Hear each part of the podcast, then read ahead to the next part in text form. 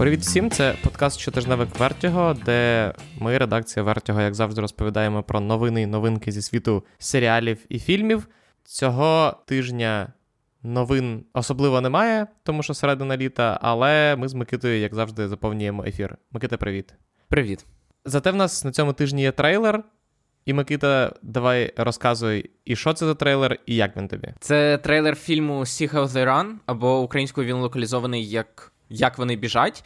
Це стрічка Searchlight Pictures, тобто невеличкого підрозділу Disney. І це худаний детектив у стилі Knives Out, головною окрасою якого, я б сказав, є Сірша Ронан і Сем Роквел в головних ролях. Власне, якщо ви знаєте, хто такі Сем Роквел і Сірша Ронан, то ви їх любите, бо я вважаю, їх не можна не любити. І, відповідно, цей фільм спеціально для вас. В мене, якщо чесно, є тільки одне питання, тому що по трейлеру цього не видно, але мені цікаво, чи буде танцювати Сем Роквел в кадрі. Так, бо дії відбуваються в п'ятдесятих роках, і Сем Роквел грає такого, скажімо так, скептичного, втомленого життям детектива, а Сірша Ронан його е, молоду напарницю, дуже таку завзяту, яка готова всіх арештовувати одразу, як тільки вони зізнаються. І мені здається, які танці будуть у такого детектива. Він, знаєш, грає роль як цей в «Смертельній зброї». Хто саме? Денні Гловер чи... Денні Гловер, Денні Гловер. I'm too old for this shit. От у Сема Роквела, судячи з трейлеру, приблизно така роль, тому які танці у такого персонажа будуть? Переможні. Якщо він знайде вбивцю, він має станцювати танець переможця. Подивимося. Єдине, що сценарист цього фільму – це Марк Чепел, а режисер – Том Джордж, і це люди, які до цього працювали переважно на бі бі сі і Sky, тобто на британських телеканалах. Це для них перший повнометражний фільм такого масштабу, тому сподіваємося, буде щось. Що це, як, знаєш, проект життя, до якого вони довго йшли і нарешті донесли його до великих екранів. Ну, трейлер виглядає дуже стилізованим, скажімо так, таким, як має бути худаний детектив, атмосферним, смішним, з великою кількістю хороших акторів, але, знаєш, це як...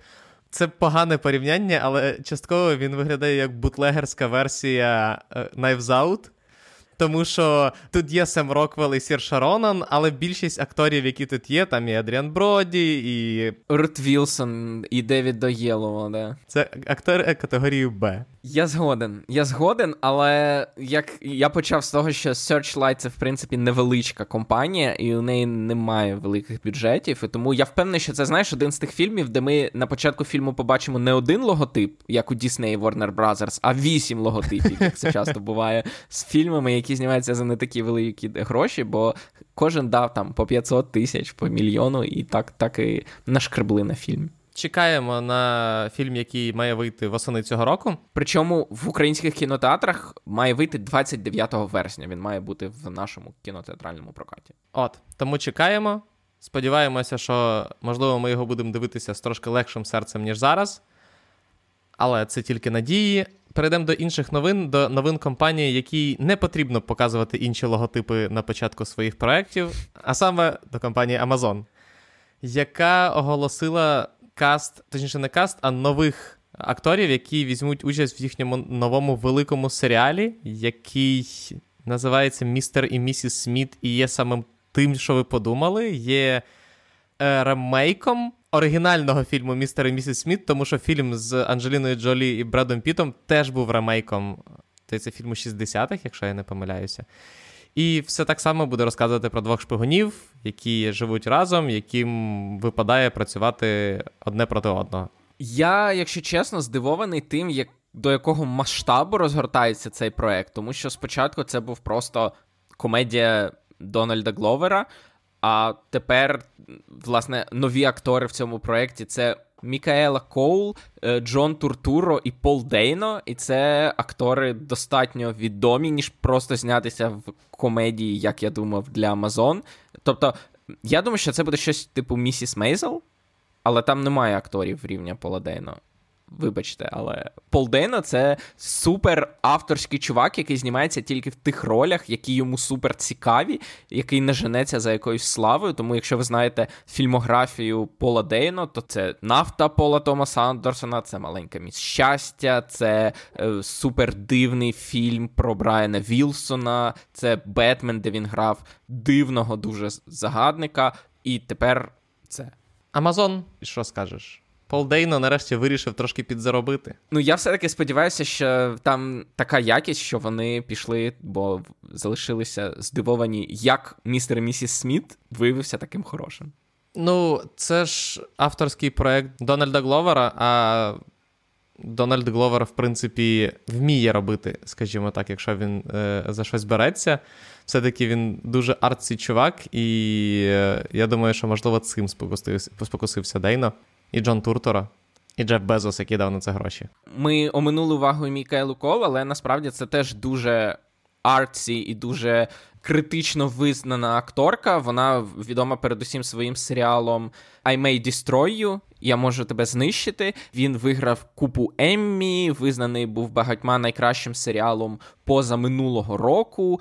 І це був її серіал. Вона була режисеркою, сценаристкою, продюсеркою і виконавицею головної ролі. І тепер вона зіграє ще й у Дональда Гловера. Ну і е, I May Destroy You, як і, власне, Атланта, була прикладом таких серіалів нового часу, особливо від е, темношкірих митців, скажімо так, тому що вона була дивною сумішю і комедії, і драми, і соціального коментаря. Тому навряд чи «Містер і місіс Сміт» Дональда Гловера буде чимось на зразок легкої комедії. Якщо чесно, цей проект став набагато цікавішим, ніж був він був до цієї новини, скажімо так.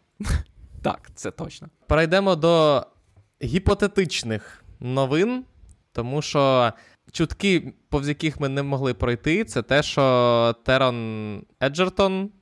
Едгертон? Еджертон?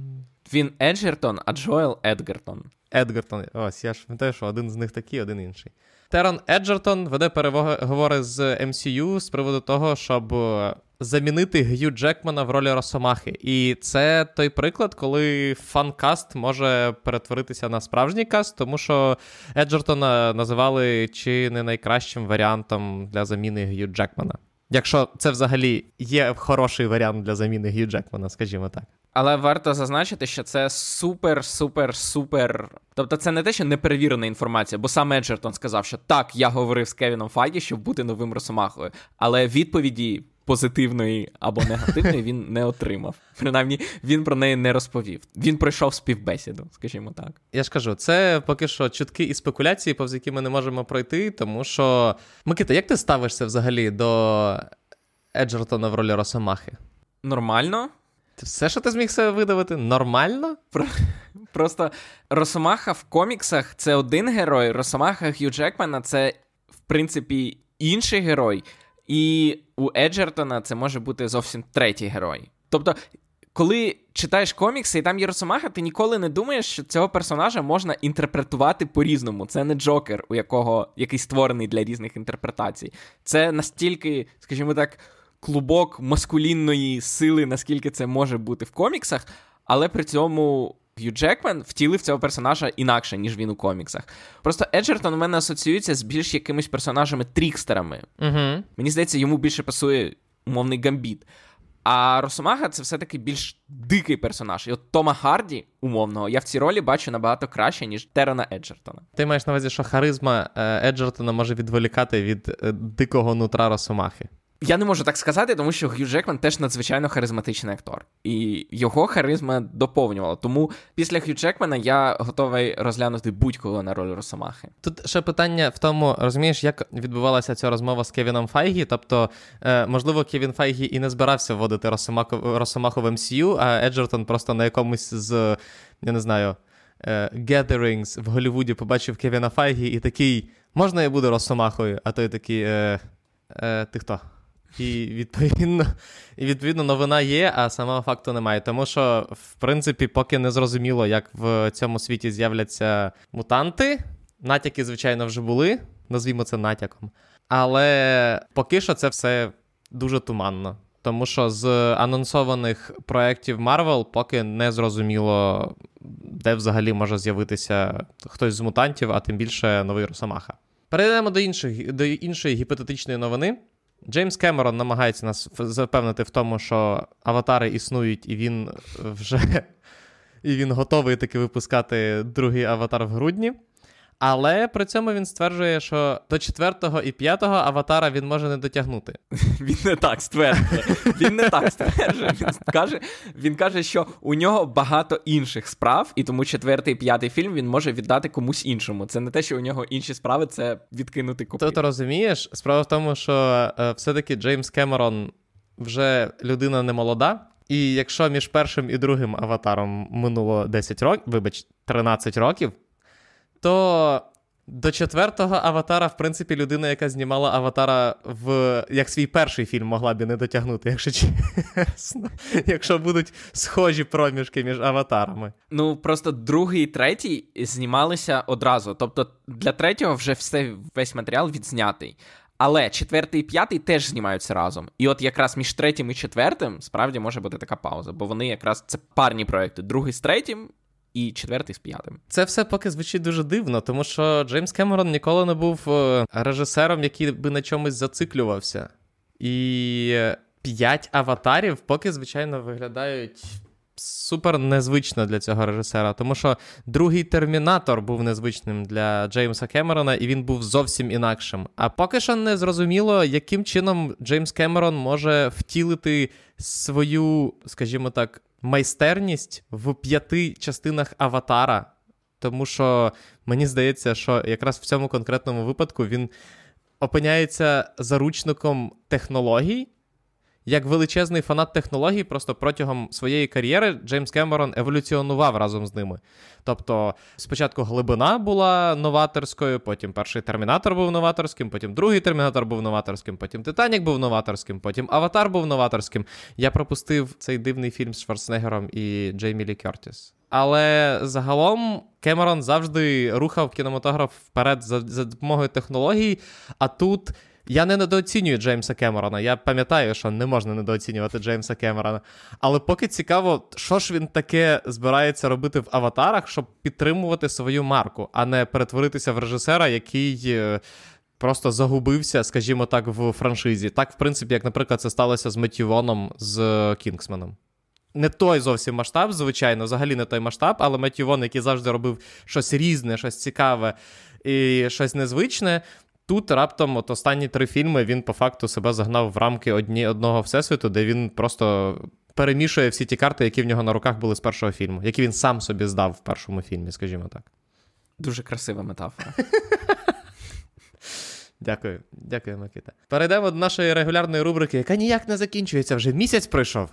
А вона все ніяк не закінчується. Це рубрика, якої нема постійної назви, але яка приблизно завжди називається «Що продовжено, що скасовано». І тут ми говоримо про серіали, які отримали зелене світло, і серіали, які цього зеленого світла не дочекалися на наступний сезон. І новини стосовно нових серіалів, вони чомусь крутяться навколо найдивніш... однієї з найдивніших франшиз в кінематографі сьогодні. Це франшизи «Годзилли» і «Конга». «Monsterverse», як він називається. Так, яка, здавалося б, мала себе вичерпати ще після першої «Годзілли», але вона вперто тримається, і ось ми чекаємо, а, нового фільму, який вийде в дві тисячі двадцять четвертому році, б, ми чекаємо тепер вже і, виявляється, серіалу на Apple ті ві плюс, який вийде в дві тисячі двадцять четвертому році. Так, він називатиметься «Годзилла і Титани», і він розповідатиме про... Ви ніколи не вгадаєте. Про людей, звісно. Про людей, які якось пов'язані з корпорацією Монарх. Але мені здається просто, що Apple – це єдина компанія, яка може собі дозволити в серіалі зробити «Годзілу» і «Титанів». Тому що «Титани» – це мається на увазі Мотра, Гідора, можливо, Меха-Годзіла, хоча вона була в «Годзілі проти Конга». Тобто ці титани маються на увазі. Угу. І ніхто, мабуть, не, не має грошей на такий проект, крім Apple, які просто сказали, скільки треба? Згодні. Але, звісно, як і будь-який фільм про Годзіллу, цей буде зосереджуватися на людях, яких закастили, там особливо відомих імен немає, там Анна Савай з «Форсажів», Рен Ватабе, Кірсі Клемонс, Джо Тріпет і Еліза Лазовські. Вони зіграють головних героїв, але, судячи з імен, ти сам розумієш, що головними зірками цього серіалу будуть все-таки... Титани. Так. І запитання одне, скільки хвилин у них буде в кожній серії, бо якщо там будуть серії по годині, то навіть двадцять хвилин графіки на серію – це вже буде нереальний бюджет. Або в випадку з Apple це стандартний бюджет. Теж правда. Перейдемо до скасованих серіалів, тому що цього тижня їх прям пачка назбиралася. Їх прям море крові, і перший скасований проект, він скасований, скажімо так, найбільш безжально, тому що це «Дружина мандрівника в часі» від Ейч Бі О і Стівена Мофета, яку скасували після першого сезону, попри те, що перший сезон екранізує тільки половину книжки. Ну, це було зрозуміло через просто жахливі відгуки, просто розгромлену критику і відсутність будь-якого інтересу до серіалу. І цей серіал, якщо не поховав Стівена Моффата, то зробив його набагато, скажімо так, токсичнішим для великих проєктів, ніж він був до цього, тому що до цього... Ну, хіба що він може воскреснути на Бі Бі Сі, але маючи такий послушний список, як Шерлок, Доктор Хто і Дракула, який, який був неоднозначно сприйнятий, але все одно... отримав схвальні відгуки, і там були цікаві режисерські рішення, але Time Traveler's Wife, попри, скажімо так, поле для експериментів в самому творі, перетворився прям на могилу для Моффата, тому що всі прям розбили цей серіал в хлам. І я, я люди, які регулярно слухають цей подкаст, можливо, пам'ятають, що я його дуже чекав, тому що мені було цікаво, що Моффат зробить з серіалом, але я навіть приблизно не думав, що це може бути настільки погано, як воно є. Так, тому що на Метакритику, це агрегатор рецензій, і він для телебачення надійніший, ніж Rotten Tomatoes, скажімо так, то у ньому серіали, як правило, або жовті, або зелені. І «Дружина мандрівника в часі» зібрала червоний рейтинг, тобто у неї там був тридцять з чимось, здається, коли mm-hmm. я останній дивився. І це не тридцять відсотків критиків дали позитивний відгук. Це середня оцінка критиків три з половиною з десяти. Тому, так, серіал дуже сварили за грумінг, за те, що він вирощує фактично свою дружину, коли він дорослий, а вона маленька. Угу. Причому в усіх інтерв'ю Моффату задавали це запитання, що як ви працюєте з такою делікатною темою, як грумінг, як людина, яка зустрічає свою дружину маленькою і може вплинути на неї, коли вона ще дівчинка. І Моффат дуже гостро завжди відповідав, що це не грумінг, тому що він її любить. І... Right. Аргумент Гумберта Гумберта. І так, я тільки що хотів сказати, що, можливо, Лоліта – одна з улюблених книжок Стівена Моффата. Так, і він сказав, що не, не може йтися тут про грумінг, тому що немає грумінгу. І він так гостро відповідав, і в усіх майже рецензіях написано, що, ну, знаєте, най, найбільш незручно дивитися, тому що він грумить свою дружину. Не зміг він втекти, скажімо так, від цих звинувачень. Тут, знаєш, просто, що найдивніше в цим в відгуках на цей серіал, тим, що не дивно, що Моффат не справився з романтичною лінією, бо, як ми знаємо, в Моффата з романтикою величезні проблеми. Якраз проблеми людини, в якої Лоліта улюблена книга не з точки зору, е, скажімо так, літературної критики, а з точки зору того, що, боже, яка романтична історія кохання. Але те, що решта серіалу, тобто е, робота просто з переміщеннями в часі, з сюжетами, з поворотами сюжету, нікого абсолютно не вразила.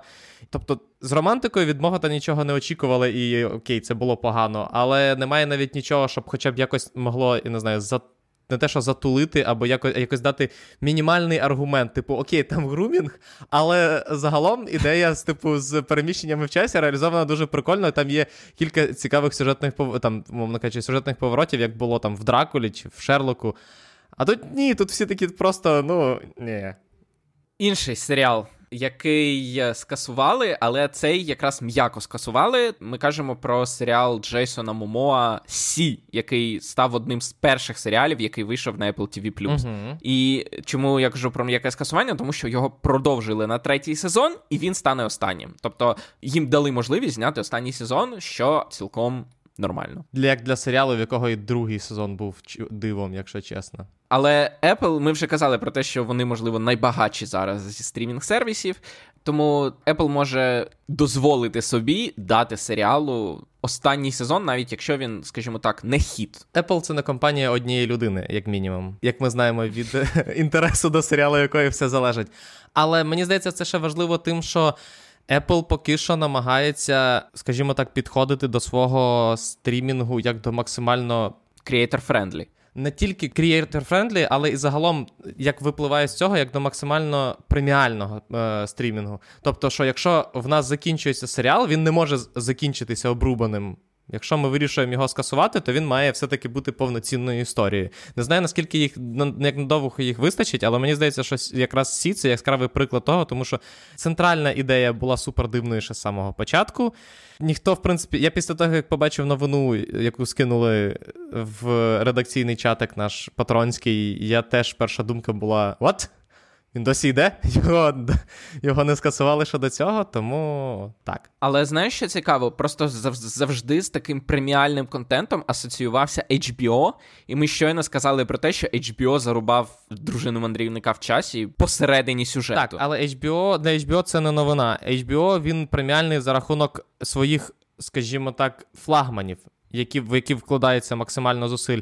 Але я вже згадував про вініл в якомусь з подкастів, і вініл точно так само був зарубаний після першого сезону, хоч він мав бути прям, його супер рекламували, але через те, що він показав погані рейтинги, його зразу ж зарубали. А от, наприклад, той самий Баррі і Succession, вони фактично були вирощені, скажімо так, тому що вони з, скажімо так, серіали, які не планувалися, можливо, як флагмани, вони вирісли, виросли вже до флагманів. Тому в ейч бі о просто, розумієш, вони не настільки, мені здається, капсульний кінотеатр, як в Apple. Тому що в Apple ти все-таки заходиш на Apple ті ві плюс, і там на тебе, ну, скажімо так, умовно кажучи, їм потрібно, щоб на кожній поличці стояв завершений красивий продукт.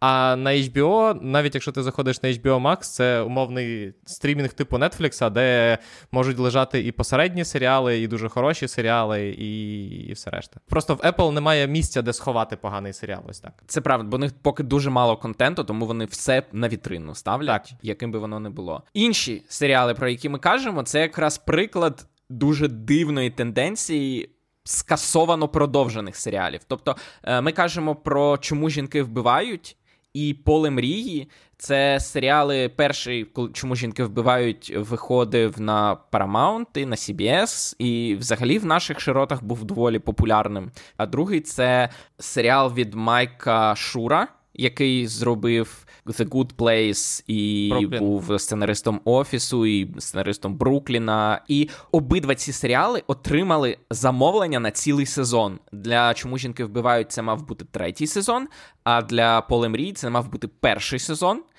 Але попри те, що серіали продовжили і дали гроші, тепер гроші забрали і їх скасували. Не зовсім, тому що «Поле мрії» намагається зараз перепродати, тому що з «Чому жінки вбивають» це одне питання, яке я зараз хочу до нього повернутися, а з «Полем мрії», по-перше, це супер дивний фільм. Це супер дивний фільм. Це фільм, де Кевін Костнер будує на своєму кукурудзяному полі бейсбольне поле, на якому він бачить привидів минулого бейсболу. Коротше, навіть для людей близьких з бейсболом це дивний фільм, а для людей далеких від бейсболу це взагалі щось незрозуміле. Але прикол в тому, що так, ще рік тому Майклу Щуру виділили повний бюджет на перший сезон, і зараз його скасували, тобто проект яким чином, якимось чином вже був в продакшені, або в предпродакшені, як мінімум, і тому зараз е, Пікок намагається його перепродати кудись, тому що, ну, хоч, хоч щоб якось відбити затрати на там, роботу над сценарієм і так далі. «Чому жінки вбивають» вийшло супер дивно, тому що перший сезон вийшов на сі бі ес, ще, uh-huh. отримав хороші відгуки. Це серіал від шоураннера «Відчайдушних домогосподарок». І перший сезон був прикольний, а другий сезон насправді пав жертвою Paramount+. Тому що я пам'ятаю, як е, його вихід взагалі ніде не афішував. Тобто він просто не вийшов, умовно кажучи. Він з'явився на Paramount+. Якщо перший сезон «Чому жінки вбивають» ще мав промокампанію і так далі, то я пам'ятаю, що він там, умовно кажучи, другий сезон, здається, виходив з третього червня, і ще там всередині травня я навіть не міг знайти тизеру до другого сезону. І це був якраз час оцей дивний, коли Paramount толком не розумів, що робити з Paramount плюсом, і як наслідок це стало смертю для цілком перспективного серіалу, якщо чесно. Але, на відміну від «Дружини мандрівника в часі», він завершений, бо кожен сезон – це антологія. Закрита історія, це серіал-антологія. Так, тому «Чому жінки вбивають» зберіг, скажімо так, свою привабливість у подальшому. І тому до нього можна повертатися і передивлятися. Так. А от якраз ейч бі о вбили фактично серіал, бо кому треба тепер дивитися «Дружину мандрівника в часі», якщо вона навіть не завершує історію. Інші серіали скасовані, це менш відомі вже серіали, але це анімаційний серіал від Емі Поллард «Данканвіл», який виходив в анімаційному блоці на Fox разом із «Сімпсонами», «Фемілі Гай» і «Бургерами Боба». Його скасували після трьох сезонів. І сі дабл ю нагадав, яким жорстоким іноді буває ефірне телебачення, бо він скасував спін-офф до своєї, скажімо так, вже франшизи Ненсі Дрю, бо якщо є спін-офф, то це франшиза, правильно? Mm-hmm, так. Це був серіал про Тома Свіфта, детектива з Ненсі Дрю. Це його власний спін-офф, і його закрили після п'яти серій. П'ять серій вийшли, і до побачення. Серіал закрито. Тому що кому потрібна Ненсі Дрю, якщо чесно? Той факт, що вона взагалі... Ненсі Дрю – це персонажка з підліткових детективів тридцятих. На секундочку. Єдине, що пов'язує вас з Ненсі Дрю, якщо ви її не читали, це, можливо, якщо ви дивилися Only Murders in the Building, там була згадка про книжкову серію The Hardy Boys. І оце якраз вона частково зв'язана з персонажкою Ненсі Дрю. І Сідаб, якщо чесно, мав би радіти, що сама Ненсі Дрю три сезони тримається в ефірі, а робити... Коротше, це, звичайно, американське телебачення, яке я не розумію. Це бізнес, якого я... який я не розумію, який явно живе по правилах, які просто мені поки недосяжні через те, що я не знаю, що там відбувається. Перейдемо до телепрем'єр. Їх цього тижня небагато, і найцікавіші телепрем'єри – це здебільшого продовження. Але почнемо ми не з продовження, а з серіалу Hulu. І почнемо ми з нього, тому що останнім часом Hulu дуже радує нас серіалами. Наприклад, останню прем'єру Hulu, The Bear, ми страшенно розхвалили з Ярославом в рекаперах. І загалом в цьому році вийшла вже і Пем і Томмі, і той самий The Bear, і серіал з... Це серіал з Ендрю Гарфілдом про мормонів, там, де він детектив, який розгадує вбивство серед мормонських фундаменталістів. Дуже сильний серіал. От, тому Hulu, в принципі, неочікувано нарощує потужності. І цього тижня в середу виходить серіал, який називається «Мегі», і який не дуже відповідає тому, чому ми тільки що розповідали, тому що це серіал про дівчину, яка має справжні сили провидиці, і вона... Екстрасенса. Так, екстрасенса. Вона займається тим, що передвіщає людям майбутнє, і вона випадково дізнається видіння, яке вона бачить для одного з клієнтів, вона випадково бачить власне майбутнє і намагається зрозуміти, що з цим робити, тому що це видіння про те, що в неї є сім'я і дитина, а вона не готова до стосунків, і за трейлером цей серіал поки виглядає як серіал від каналу Hallmark, а не серіал від Hulu. Я навіть більше скажу, він виглядає як повнометражний фільм від Hallmark, бо там так. задумка, ідея як для фільму. Тобто є екстрасенс, яка вважає, що вона не сходиться з чоловіками, до неї приходить хлопець, вона бачить його майбутнє, і вона бачить, що в майбутньому вона буде його дружиною. А потім він переїжджає до неї і стає його її сусідом. І він зустрічається з іншою човіхою. Так, ну це фільм, це фільм, наприкінці якого вони разом. Але ні, це тринадцятий серійний серіал. Тому не знаю, звичайно, що це буде, але другий новий проєкт набагато перспективніший, це Apple ті ві плюс, це серіал Blackbird, і це міні-серіал про злочинця, якого поміщають в тюрму для психічно хворих злочинців, для того, щоб вибити зізнання з маньяка, який, можливо, вбив чотирнадцять дівчат, але... ніяк не можуть на нього накопати достатньо доказів, щоб його посадити, тому героя Терона Еджертона, який тут грає головну роль, просять е, посприяти за, за для того, щоб потім вийти на волю достроково. Серіал уже показали критикам, вони залишилися дуже задоволені, тому це один з, знов-таки, преміальних проєктів Apple ті ві плюс. Так, але о, цей серіал... Саме от, якщо ви уявляєте серіал, який дуже сподобався критикам і з таким от е, сюжетом, як я переказав, це саме такий серіал. Тобто це психологічний трилер в сірих тонах. Це щось середнє між, я не знаю, Майндгантером, True Detective і серіалом Apple. От десь так. Я не пам'ятаю, ти сказав, хто грає маніяка? Ні, не сказав. Маніяка грає Пол Волтер Гаузер, якого ви могли бачити в ролі охоронця в Ятоня або в ролі Річарда Джуела у фільмі Річард Джуел, або в Круелі останній. І це дуже специфічний актор зі специфічною манерою, і, скажімо так, якщо ви його бачили і вам сподобалося, то я думаю, і тут вам теж сподобається. Бо він знову грає дуже екстравагантного персонажа. Так, екстравагантного не в плані того, що він вдягається в рожеві костюми із пір'ям, а... Вуса, вуса, у нього вуса екстравагантні. Так, у нього техаські вуса і дуже високий голос. І він, можливо, дуже кріповий серійний вбивця, який вбив чотирнадцять дівчат. Класика. Для цього актора, насправді, в принципі, так, класика. До продовжень.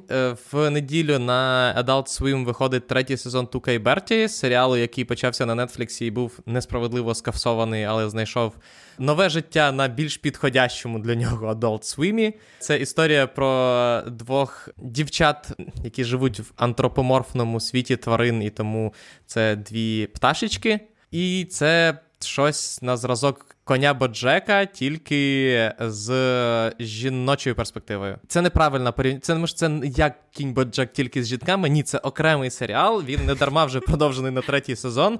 Він не є якимось, типу, другосортним намаганням відтворити Боджека, і цим хороший. І мені було дуже шкода, що його скасували на Нетфліксі. І добре, що Adult Swim продовжує його вже на третій сезон. Наступний серіал, який повертається з новим сезоном, а точніше з продовженням нового сезону, це Better Call Saul, який завершує свій тріумфальний похід в Альбукерке, правильно? В Альбукерке закінчує. Так. Відповідно, в вівторок виходить перша серія з фінальних серій і буде виходити щотижня на українському Нетфліксі. В нас на рекаперах є обговорення першої частини фінального сезону від Ярослава і Влади Недогибченка. Послухайте, якщо дивитеся, тому що вони здебільшого обговорюють саме, і в тому числі, і сюжетні повороти.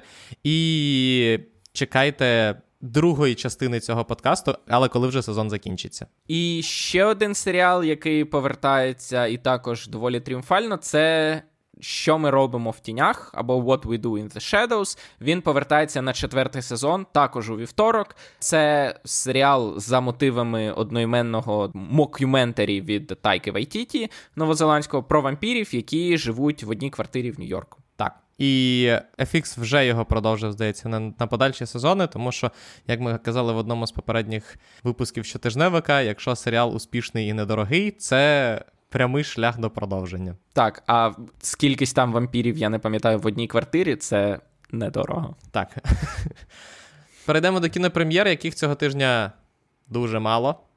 Лайк like, одна. Але яка? Але яка, Микита, розкажи нам. Це мультфільм «Морське чудовисько», або в оригіналі The Sea Beast. І це мультфільм від Netflix з Карлом Урбаном у головній ролі. Ну як, у головній. Він озвучує головну роль. І його вже показали критикам, і вони кажуть, що це один з найкращих мультфільмів цього року, навіть кращий за «Міньйонів». Уяви собі. Фенсі! Так, він отримав дуже схвальні відгуки. Це справжня пригода для дітей, і візуальна, і сюжетна, і, словом, хвалять у ньому все. А режисер його – це Кріс Вільямс, який зробив е, супершістку для Діснея. Тому говорити на цьому тижні обережно спойлери будемо про нього. Якраз буде час морально підготуватися до походу в кінотеатр на Тора. Я маю на увазі, що просто на цьому тижні не треба йти в кінотеатр, що враховуючи ситуацію з ракетними обстрілами. Кожен похід як останній, скажімо так. На цьому все. Дякуємо, що нас слухали. Підтримуйте ЗСУ, щоб оці от кожен похід як останній стали... перестали бути такими, скажімо так.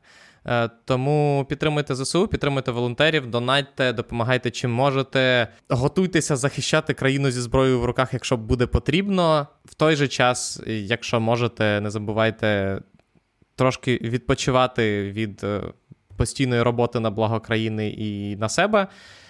Розважайтеся за допомогою фільмів, серіалів, музики, книжок, що вам більше підходить. Слухайте наші подкасти. і почуємося або в обережно спойлери, або вже на наступному тижні. Па-па. До побачення.